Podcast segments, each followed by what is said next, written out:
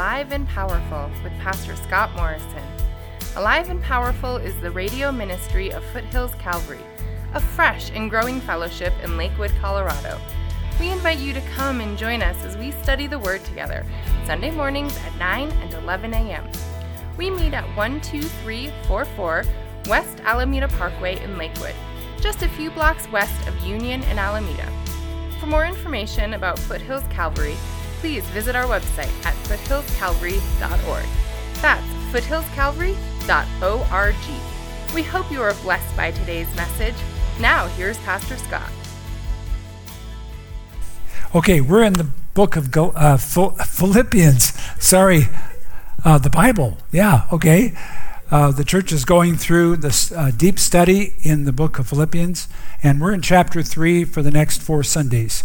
And so, my section this morning is chapter 3, verses 1 to 6. So, what I'd like is for us to stand as we read the Word of God together. So, let's go ahead and stand. And we're going to look at the first six verses, then we'll start with the word of prayer. Finally, my brethren, rejoice in the Lord. For me to write the same things to you is not tedious, but for you it is safe. Beware of dogs, beware of evil workers, beware of the mutilation. For we are the circumcision who worship God in the Spirit, rejoice in Christ Jesus, and have no confidence in the flesh. Though I also might have confidence in the flesh, if anyone else thinks he may have confidence in the flesh, I more so.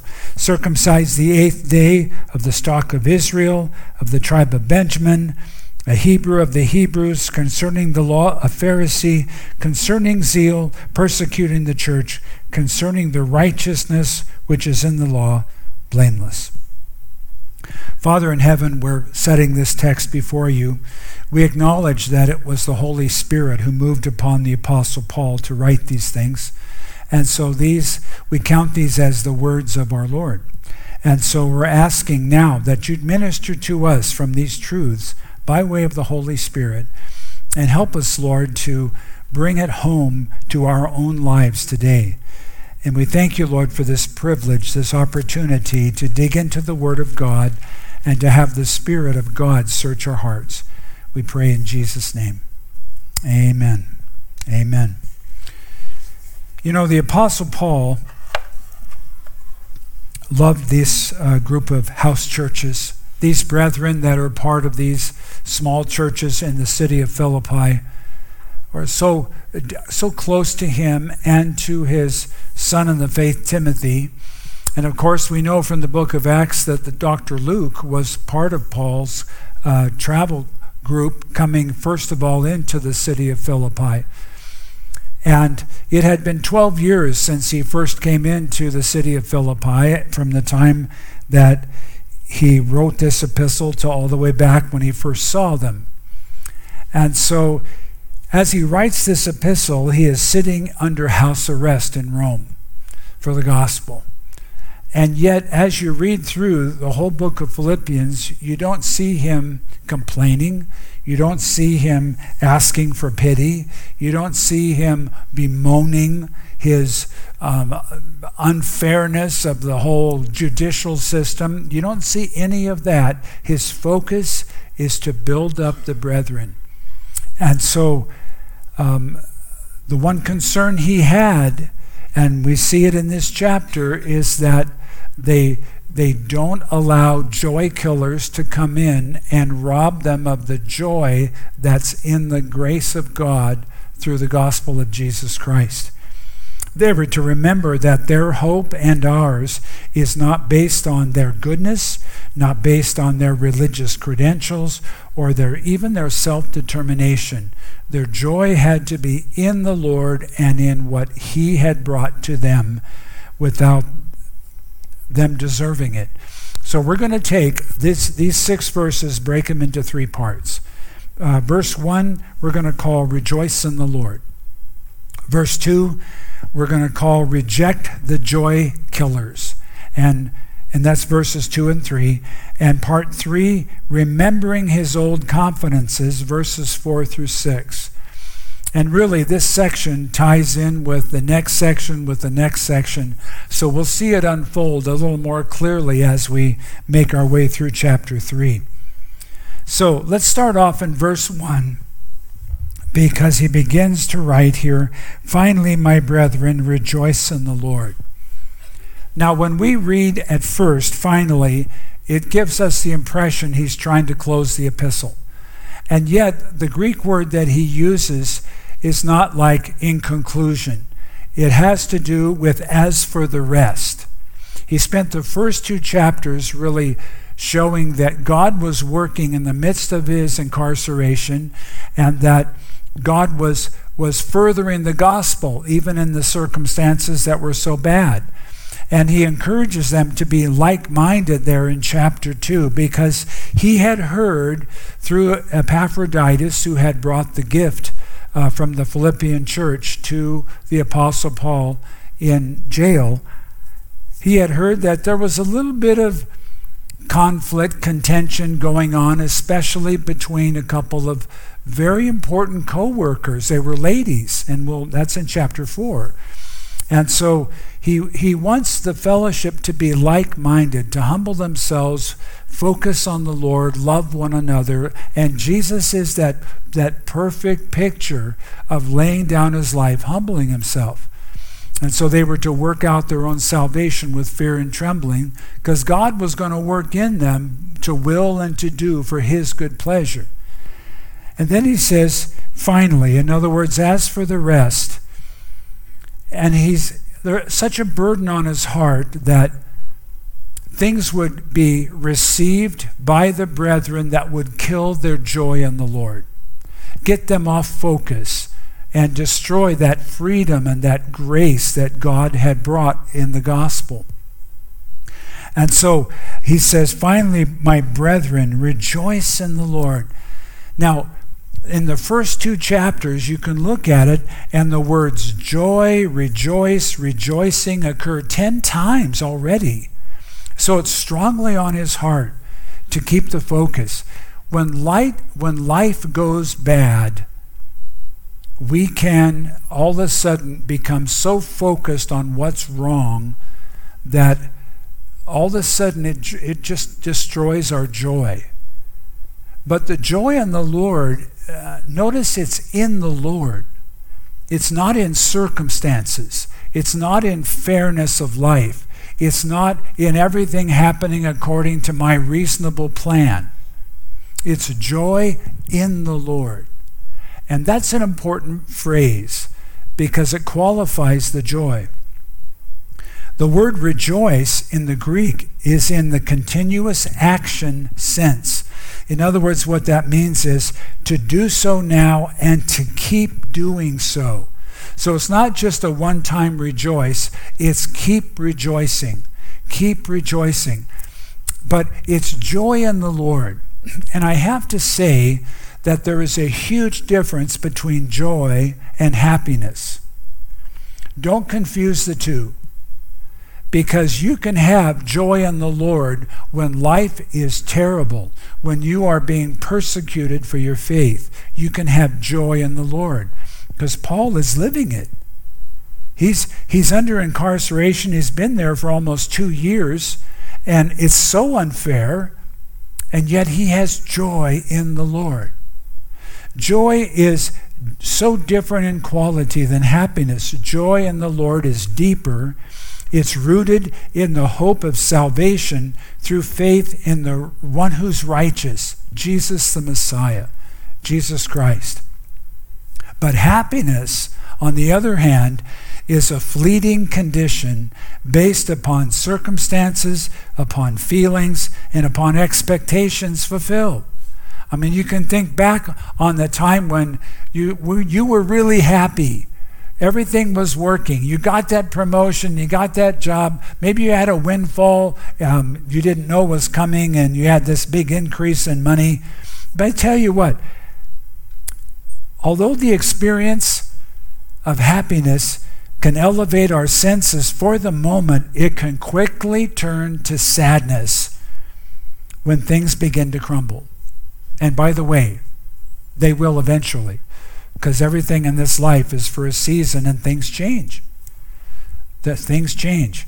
Just think of this. Um, all of us have seen reality shows or game shows where somebody, a contestant comes in and they guess the right numbers, and all of a sudden they win a Tesla, and then they win a, a vacation to Cancun for two weeks. And they're all excited, and everybody's up in arms, and it's a big deal. Confetti falls down, and all the rest. Until they get the tax bill. You see, here's the deal. The, the value of that Tesla and the value of that Cancun vacation is counted as income and it puts you into a whole nother tax bracket and you got to pay taxes on it which could add up to half of the value of the two things. So you got to sell the city, silly car because you can't afford to have it. You can't afford to pay the tax. You don't have the money and all of a sudden it implodes they don't show that on the, all the tv shows you know that's the aftermath happiness can quickly turn to sadness but joy in the lord is based on something entirely different. It's based on the Lord. It's not based on my circumstances. And here's an important question to ask. When plans begin to crumble and circumstances start falling apart in your life as a Christian, here's the question Do I still believe God is true to his promise? and that He is ultimately in control of all things. Even though you don't understand why, and it doesn't seem fair, can you trust the goodness of God that He's working His plan His way in His own time? My wife and I have gone through the loss of all things a few times, and we have watched the Lord rebuild things from the ground up. And we've come to learn, and we'll probably still learn in the future, that stuff is stuff, it's just molecules. And like Job, the Lord gives and the Lord takes away. Blessed be the name of the Lord. That wasn't some cliche that Job learned, it was how he lived. My joy must be in the Lord and what he's done for me, not what I've done for him. And I must daily offer the sacrifice of thanksgiving to his name. That's a high sacrifice the scriptures talk about, just being thankful being thankful for the simple things, for the little things that we don't deserve, that we haven't earned, because it keeps our heart in that place of humility before God. He has given us His righteousness, the righteousness of Jesus, and I, I know who I am underneath that. I've got this robe of righteousness. I'm, I'm accepted of God 100% as if I was perfect, but I know I'm not. and He knows I'm not, but He accepts me because the righteousness of Jesus Christ has been given to me when I placed trust in Him, not before. He's provided the opportunity, but it's not mine until I believe on Jesus. I mean, I think you've heard the example. Somebody can give you a check for a million dollars and it's valid it's good he's a billionaire and it just um, it just happens. So you walk around with this million dollar check in your pocket and you think man i'm so rich i'm so rich but you never cash the check you hear the gospel and you see all the goodness and the richness of the gospel and you go i understand that that's wonderful but you never trusted christ that's cashing the check so you're walking around with the check in your pocket, and you, but you're just poor as a church mouse. You've got to cash the check. You've got to believe on the Son of God with all your heart, surrender your life to Him, and then you are truly rich. Let's continue on in verse 1, because the second sentence says, For me to write the same things to you is not tedious, but for you it is safe. It's not a burden for Paul to have to keep talking about rejoicing in the Lord and, and telling them be, guard that joy, be careful of that joy. It's safe for them. He wanted to keep them safe from those things that would hinder them and rob them of that special joy in the Lord. There's this connection between verse 1 and verses 2 through 6. He's not, it's not just off the top of his head saying, oh, by the way, rejoice in the Lord, just throwing it in. No, no, it's, it's, it's much deeper than that. Because all around the Mediterranean world, there were those uh, believers who were of Jewish origin that were coming in to spy out the grace of God and the liberty and try to make the Gentiles conform to the Mosaic law first before they could be accepted of the Lord. And that kind of legalism would crush the joy, and especially uh, for the Gentile, they're brought in purely by the grace of God, not because they have special lineage at all. They were outside of the household of, of faith and God before they believed. But we see that actually happening in Acts chapter 15 in the city of Jerusalem, in the church in Jerusalem. And so it's not some far fetched thing, but it was happening at the moment, and it was such a burden to the Apostle Paul. And he understood it because he was one of those. But, and he went further than that, as we'll talk about in a minute. But it's especially true regarding this whole rite of requiring males to be circumcised before they were accepted to be a part of the people of God.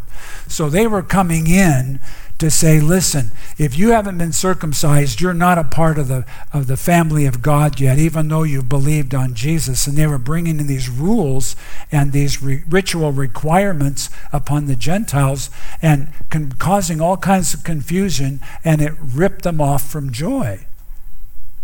And so here we are in the 21st century. I mean, I, I, I accepted the Lord 54 years ago. And I don't recall anybody coming to me and saying I had to be circumcised to be a Christian. I mean, how does this relate to me? Well, let's let's change it. Let's let's bring it into today. I have had well-meaning brethren demand of me that I do certain things or God isn't quite as pleased uh, certain dietary laws that I should be keeping if I really wanted to be close to the Lord. I've had them demand that I obey the Sabbath every week. I've had them tell me that I needed to use the Hebrew pronunciation of Jesus as Yeshua in order to be respectful of him.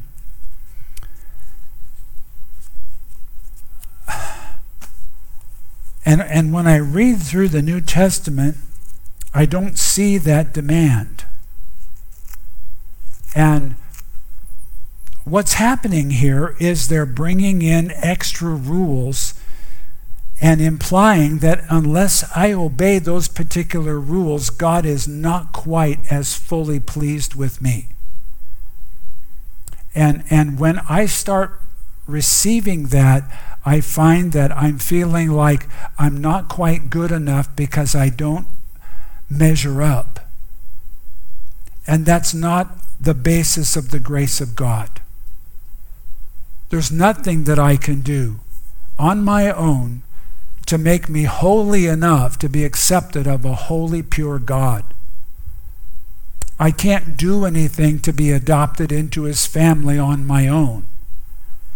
That's why the Father sent his Son, because there was no other way for any human to be redeemed from their sinful condition. He says, Rejoice in the Lord. I need to say this over and over and over again. It's more than just self talk or positive thinking.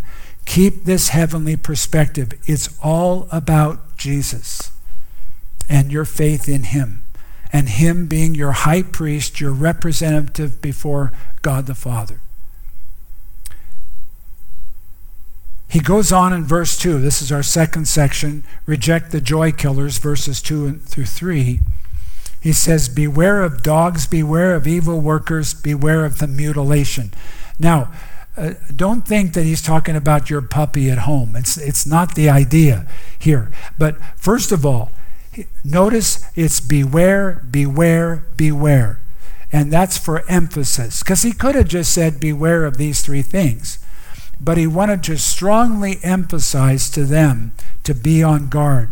Because in the Greek language, the word be- beware means constantly observe with a view to avoiding, constantly be looking at it in the sense of bewaring. It's not like, okay, well, I've got to be sure that that doesn't fall down. No, no, no. It's, it's something is so dangerous that you're always mindful and careful. It's a continuous action. And the first of all, uh, beware of dogs. Seems like such a random thing to say. Um, uh, finally, rejoice in the Lord. By the way, beware of dogs. It's like what? What's that? Well, this isn't your normal puppy dog. This is this is the wild scavenger dogs of the day. And so, what's he talking about? He's talking in the context about those well meaning believers who are going to come in and attack you because you're not obeying certain rules. And he calls them dogs on purpose. It's a, it's a term of derision because they're not walking in the grace of God and they're destroying the faith.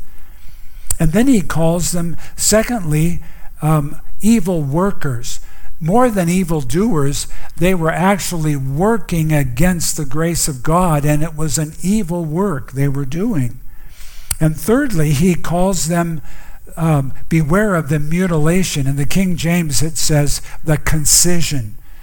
And because they were so focused on this whole thing of making uh, Gentile males acceptable to Judaism before they could trust in Jesus, he says, You guys are just you're a hack job. You're, you're, you're the mutilators. Beware of them. And then he wants to make clear what that is all about. Um, and in the next verses, he says, For we are the circumcision who worship God in the Spirit, rejoice in Christ Jesus, and have no confidence in the flesh. So, um, we're not so much focused on circumcision these days, but what is that legalism that can come in and rob us of our joy in the grace of God? Let me just explain how it happens. It, it starts off with a decision in our life to include a certain spiritual discipline to help us keep focused on honoring the Lord and His Word. And God will accept that. Let's say you decide to say, you know, Lord, I really want to set aside between 6 a.m. and 7 a.m. just to pray to you. And so when you make that decision to the Lord, the Lord will receive that. And so, or, or maybe it's, Lord, I want to read five chapters of the Bible a day. That's my discipline. Or I want to fast once a week and I'm going to just focus on that time. And so these are certain disciplines that you make a decision because you want to draw closer to the Lord. And you do it unto the Lord, and, and you know the Lord will receive it. He'll work with you, He'll receive it. Maybe it's even how you dress when you attend worship services, or how you lift your hands during worship, or how high or how low. I mean, it, just gets intense. I've seen so many things or even how you pray and the very words you use. It's got to be King James or God doesn't receive it. I mean, I'm, you think, really? Are you kidding? Well, if it was good enough for the Apostle Paul, it was good enough for me. By the way, King James was written in 1611. I mean, that doesn't fly. Well, that's, that's silly. But yet, there are people that, because it's a, a Shakespearean, then it has more authority. Because after all, it sounds like it. And and you know, there are some pretty good power words, you know. He stinketh, you know, and, and we, we love those King James words. But Secondly, there comes a subtle mindset based in pride that rises within to believe that God is so pleased with your new discipline that he sees you as especially close to himself. And then that leads to, thirdly, beginning to use the discipline as a standard by which to me- measure other believers' relationship with God and asking them if they're including these disciplines in their everyday life. Because after all, you are, and you're getting so much closer to the Lord, and implying that they're not so much. You see the difference? And then, fourthly, you begin to elevate that discipline to the same level of importance as Scripture, and it has become a legalism through which you judge others starts off with just a, a discipline. And then, fifthly, you've become a Pharisee. And you've lost sight of your pure, full standing only by God's grace through faith in His perfect Son, Jesus. Disciplines are important and they're good when they're grace based. Let me explain to you how I've learned this in my life. I got saved when I was 18, just a couple of years ago. The house we were living in in Portland, Oregon, was this old three story house. Our rock band had rented it, and um, some Christians moved in to help pay the rent. And eventually I got saved and uh, quit the band eventually. And then the band guys uh, moved out, so we had our own Christian house. If you've seen the movie Jesus Revolution, that was that was us. You know, we were I ran a couple of those houses. So at 18, I'm, I'm reading and says, Jesus says, when you fast, okay, Lord, I'm going to fast. I'm to I'm to fast three days. I'm not going to fast 40 days. That's a little much, God, but, but three days, I can do three days. Three days. Three is a perfect number, so, okay, three days. And I'm purpose breakfast, lunch, dinner. I'm not going to eat a thing. And so, you know, I'm, I'm really I'm really working on it. And I get down the first day, and you know, I did it. Well, the second day I woke up with a tremendous headache because when you don't, you know, when you're drinking caffeine and then you don't have it, it pays you back. And so, you know, I'm like fighting this headache. I'm going, okay, I can do this. I can fight through this. I'm reading the Bible and going for walks, trying to witness on, on the street and, and do all that. Well, on the third day, here's the thing our bedroom is upstairs. And so I'm like pulling myself up the handrail to get upstairs. I'm going, man, I'm like weak. What's going on? And so, um, what, so we're in this Christian house, and a couple of the sisters in the house decided to bake bread. And because, you know, you don't tell anybody you're fasting. That's what Jesus said. Don't tell anybody. You know, anoint your head, wash your face, uh, don't appear to anybody to fast, but they are thinking I'm acting a little strange. So, anyway, they baked this bread on the third day. It was like this, like this uh, dark brown uh, seeded bread, like and it was like you know the, the, the smell of the wafting of that baked bread was coming upstairs and i'm just going god please help me and so then all of a sudden they said bob would you like to taste this? We've, we've cut a slice off for you and it's just freshly buttered. And I go, Yeah, sure. So I came down and I, I took it and I was like, Oh, this is wonderful. And I took a bite of the bread and all of a sudden I realized I had failed God over a, lo- a piece of bread like Esau. My, I'm not even saved. I mean, I mean, all of a sudden everything imploded. What kind of Christian? Am I even a Christian? And I was under super condemnation for the next five days. Was I even saved? Because, you know, what kind of a Christian am I? I can't even. I can't even make it three days, and I failed over a slice of bread. What a stupid. I mean, so what had happened is I turned the discipline into a legalism on me. And you know, when you're hard on yourself, you're hard on other people too because you've set it up when it's not grace based and you're judging other people through your discipline. And I don't think that pleases the Lord. Even in your effort to try to please the Lord, you end up not pleasing Him because you're not walking by grace and love. It's important that we deal with one another in the grace of God. That's called grace space. I give grace to you to work out your salvation. You give grace to me. We'll have good days and we'll have not so good days, but let's just work it out together. God's in it for the long term.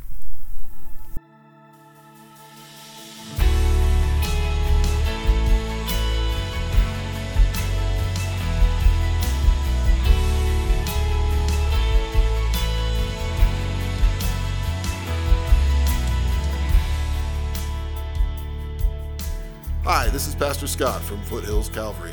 I hope the Lord is speaking to you through today's message. I wanted to just take a second and invite you to join us for worship services at Foothills Calvary. We meet Sundays at 9 and 11 a.m. at 12344 West Alameda Parkway in Lakewood, just a few blocks west of Union and Alameda. If you'd like more information on Foothills Calvary, please visit our website at foothillscalvary.org. Now let's get back to our study. I pray that the Lord will continue to speak to you by His Holy Spirit.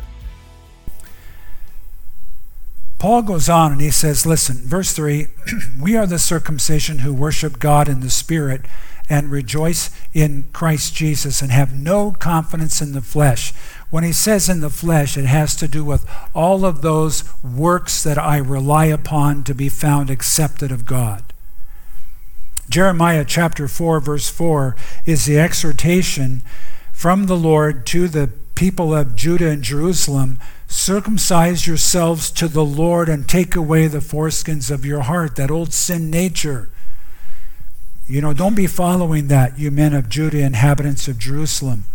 In Romans chapter 2, verses 28 and 29, Paul says, For he is not a Jew who is one in outwardly, nor is circumcision that which is outward in the flesh, but he is a Jew, which means praise. Judah means praise in Hebrew, who is one inwardly. And circumcision is that of the heart, in the spirit, not in the letter or outwardly, whose praise is not from men, but from God. And notice the three things. We, we worship God in the Spirit, we rejoice in Christ Jesus, and number three, have no confidence in whatever we trusted in before, in the flesh.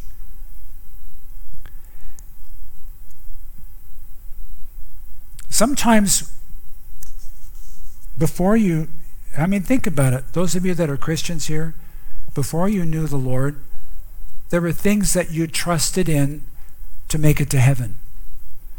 Uh, maybe it was the fact that you got baptized as a baby, or you had Christian parents, uh, you attended church, Sunday school as a kid.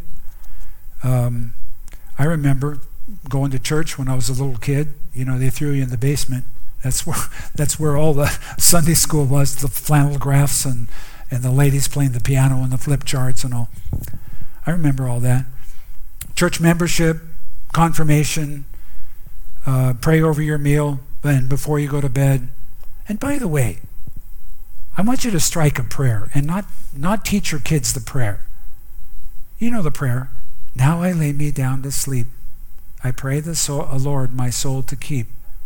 And if I die before I wake, I pray the Lord my soul to take. What are you saying?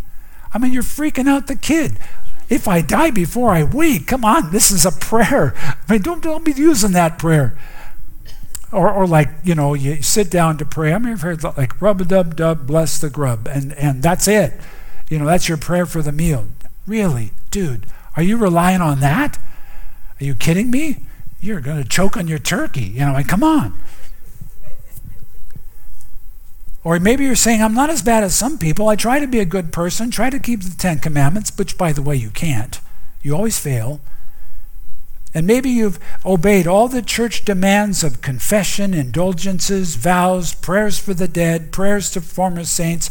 It's all works to hopefully be found acceptable enough when you get to those pearly gates to be let in. But understand, you're relying upon all your efforts to be accepted of God. Because if it was all about that, God would not have had to send his son.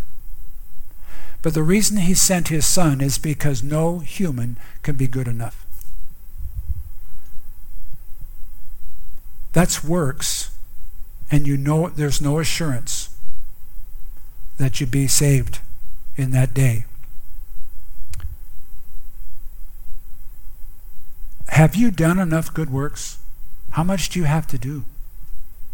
It's not like Santa Claus, weighing out the good with the bad.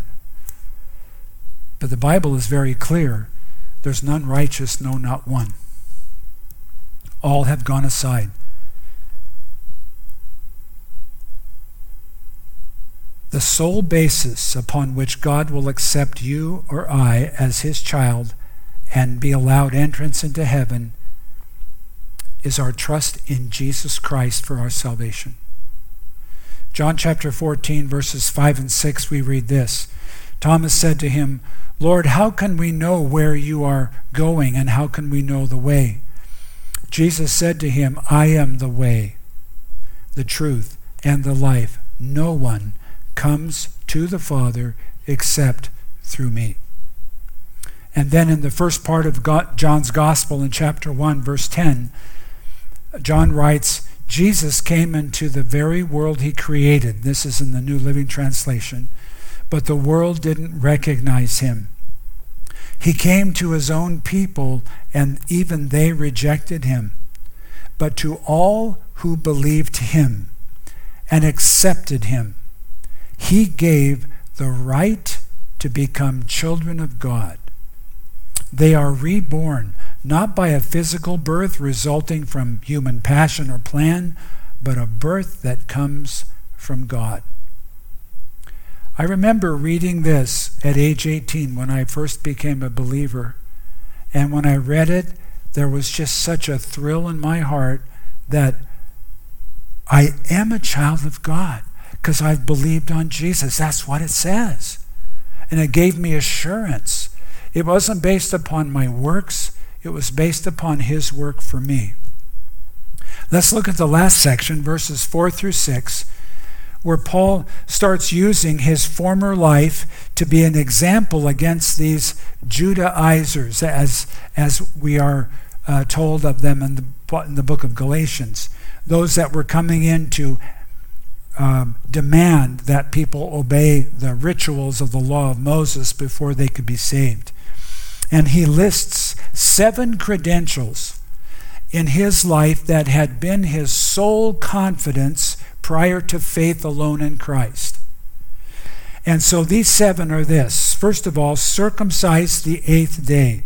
Now he was he was only eight days old. He didn't circumcise himself, but it showed that his parents were devoted to the law, and he was a Pharisee, um, a, a son of a Pharisee. So his his father was so into it as well, and um, not like those coming in later into Judaism. Number two, he was of the stock of Israel. In other words, not of mixed race. He was a pure Jewish Hebrew bloodline.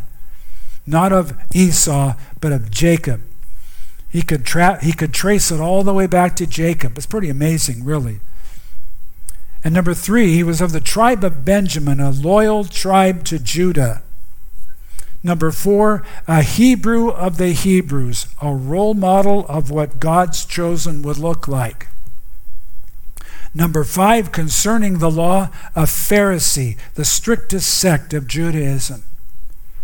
Number six, concerning zeal, persecuting the church, passion for purity, ferret out those heretics, condemnation over compassion, Act, the book of Acts tells us he divided families, throwing, just splitting up families and throwing them into prison for, for their heresy. Didn't care about anything about what effect it would have upon families. And then number seven, concerning the righteous which, righteousness which is in the law, blameless, offering all the detailed requirements every day. Doesn't say he was sinless, but he was blameless. He did everything exactly right. And if God could accept anybody based on their uh, credentials, it would have been the apostle or actually Saul of Tarsus. All of these seven are summed up in what I have done for God and not what He's done for me. See the difference? And by the way, do you know that God loves you not based on what you do for Him? He loves you because He's adopted you, He chose you before you did anything. And He knows you're a piece of work. He knows there's all kinds of issues that have to be worked out. You know, before the flood, the average age of man was over 900 years. God was okay with working with them over 900 years. I can't imagine that. So, what do I have to offer to Him? Just like our chorus, just who I am. Lord, this is, this is what you get. And, and why did you even bother calling me? That's a good question. And the answer is because he chose to. He chose to love you. He adopted you from the world's orphanage. And you didn't do anything in that orphanage to make him like you.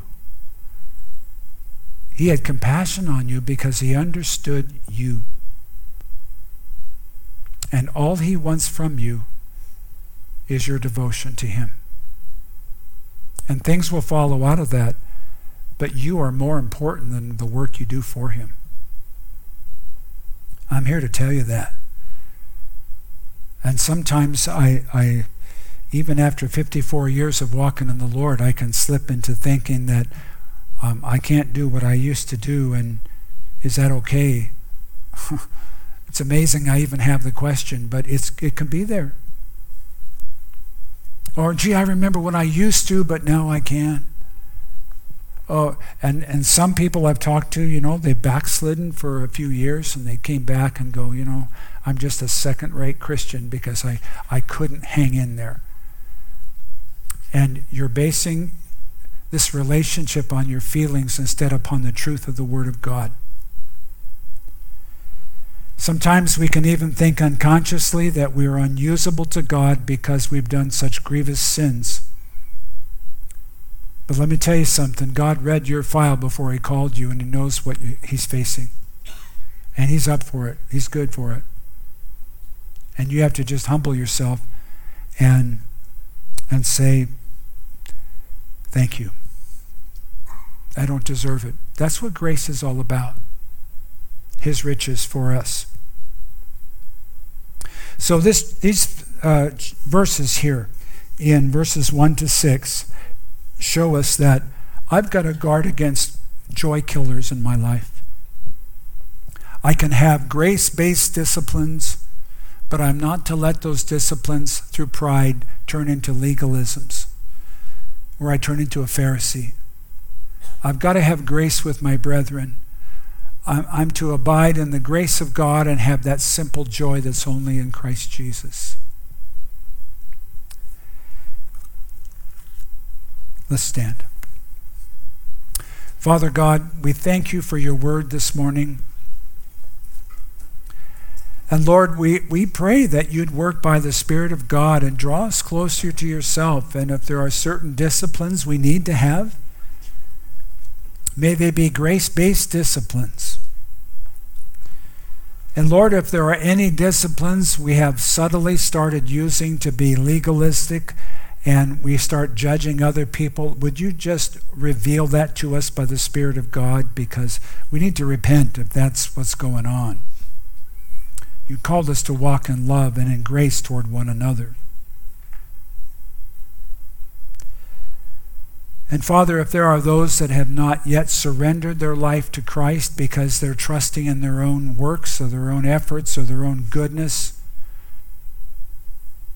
may you reason with them and may you give them the courage just to trust you alone. If this is you this morning, and you need to surrender your life to Christ, you've been trusting in yourself, put all that aside and trust only in Jesus. And so, how you do that is you just simply talk to Him and say to God, God, I ask your forgiveness. I've been trusting in myself instead of you. I believe Jesus died for my sins so I could be forgiven. I believe Jesus rose from the dead by the Spirit of God on the third day to prove you accepted what he did for me. So, God, would you adopt me into your family and call me your child and put a new spirit within me? Cause me to be born again. If you prayed that prayer along with me, I know God has heard you because He's been watching you all these years. And for the rest of us, God, help us to just get more simple in our life with you and more deep. In Jesus' name, amen.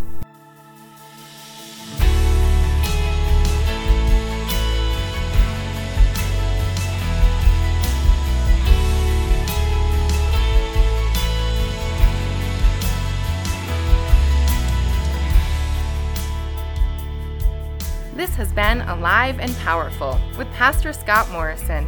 We hope you were blessed by today's message. Alive and Powerful is the radio ministry of Foothills Calvary, a fresh and growing fellowship in Lakewood, Colorado. We invite you to come and join us as we study the Word together, Sunday mornings at 9 and 11 a.m. We meet at 12344 West Alameda Parkway in Lakewood, just a few blocks west of Union and Alameda. For more information about Foothills Calvary, please visit our website at foothillscalvary.org. That's foothillscalvary.org.